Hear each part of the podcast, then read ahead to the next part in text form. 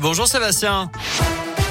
Salut Nico, salut à tous et à la une de l'actu, le vaccin Pfizer BioNTech est sûr et bien toléré par les enfants de 5 à 11 ans. C'est ce qui ressort d'une étude réalisée par les deux laboratoires. La réaction immunitaire serait comparable à celle observée chez les 16-25 ans qui ont reçu un vaccin plus fortement dosé. Pour rappel, l'Agence européenne des médicaments a pour le moment autorisé ce vaccin, mais aussi celui de Moderna à partir de l'âge de 12 ans.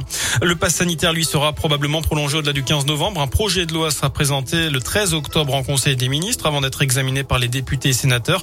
Hier, le porte-parole du gouvernement Gabriel Attal a ouvert la voie à un assouplissement des règles sanitaires en fonction de l'avancée de l'épidémie au niveau local, notamment concernant le taux d'incidence. Une trentaine de départements sont en dessous de la barre des 50 cas pour 100 000 habitants, dont son dernier point hebdomadaire. Santé publique France notait un point d'alerte.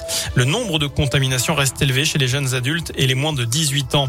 Alors êtes-vous pour l'adaptation des restrictions au niveau local? C'est la question du jour sur radioscoop.com. Vous avez jusqu'à 19h pour répondre sur notre site internet. Dans le reste de l'actu, le décès d'un automobiliste, un automobiliste de 32 ans, gravement blessé dans un accident entre Chap et Enza ce week-end.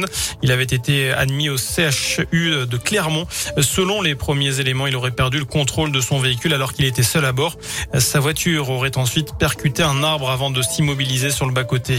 Dans la région, il laisse sa fille de 8 ans pour sortir en boîte de nuit. Un père est poursuivi pour délaissement de mineurs à Bourg-en-Bresse dans l'Ain. Ce week-end, sa fille a été trouvée à 5 heures du matin par un équipage, c'était hier matin, par un équipage police secours, pieds nus et errant dans la rue en pyjama sous la pluie. Elle a expliqué être sortie avec son papa en début de soirée. Ils sont ensuite rentrés. Son papa qui est ressorti fumé, il n'est pas rentré par la suite. Elle s'est inquiétée, elle est sortie dans la rue pour le trouver. Il se trouve qu'en fait, il était parti en boîte de nuit car il avait envie de sortir. Une procédure judiciaire a donc été ouverte. Et puis un homme interpellé hier au nord de Lyon, d'après le progrès, les soupçonnés d'avoir renversé une saisonnière qui faisait les vendanges dans le Beaujolais hier matin, donc Julienas. Il avait ensuite pris la fuite. La victime d'une vingtaine d'années avait été évacuée à l'hôpital dans un état préoccupant. On ne sait pas si son pronostic vital est engagé.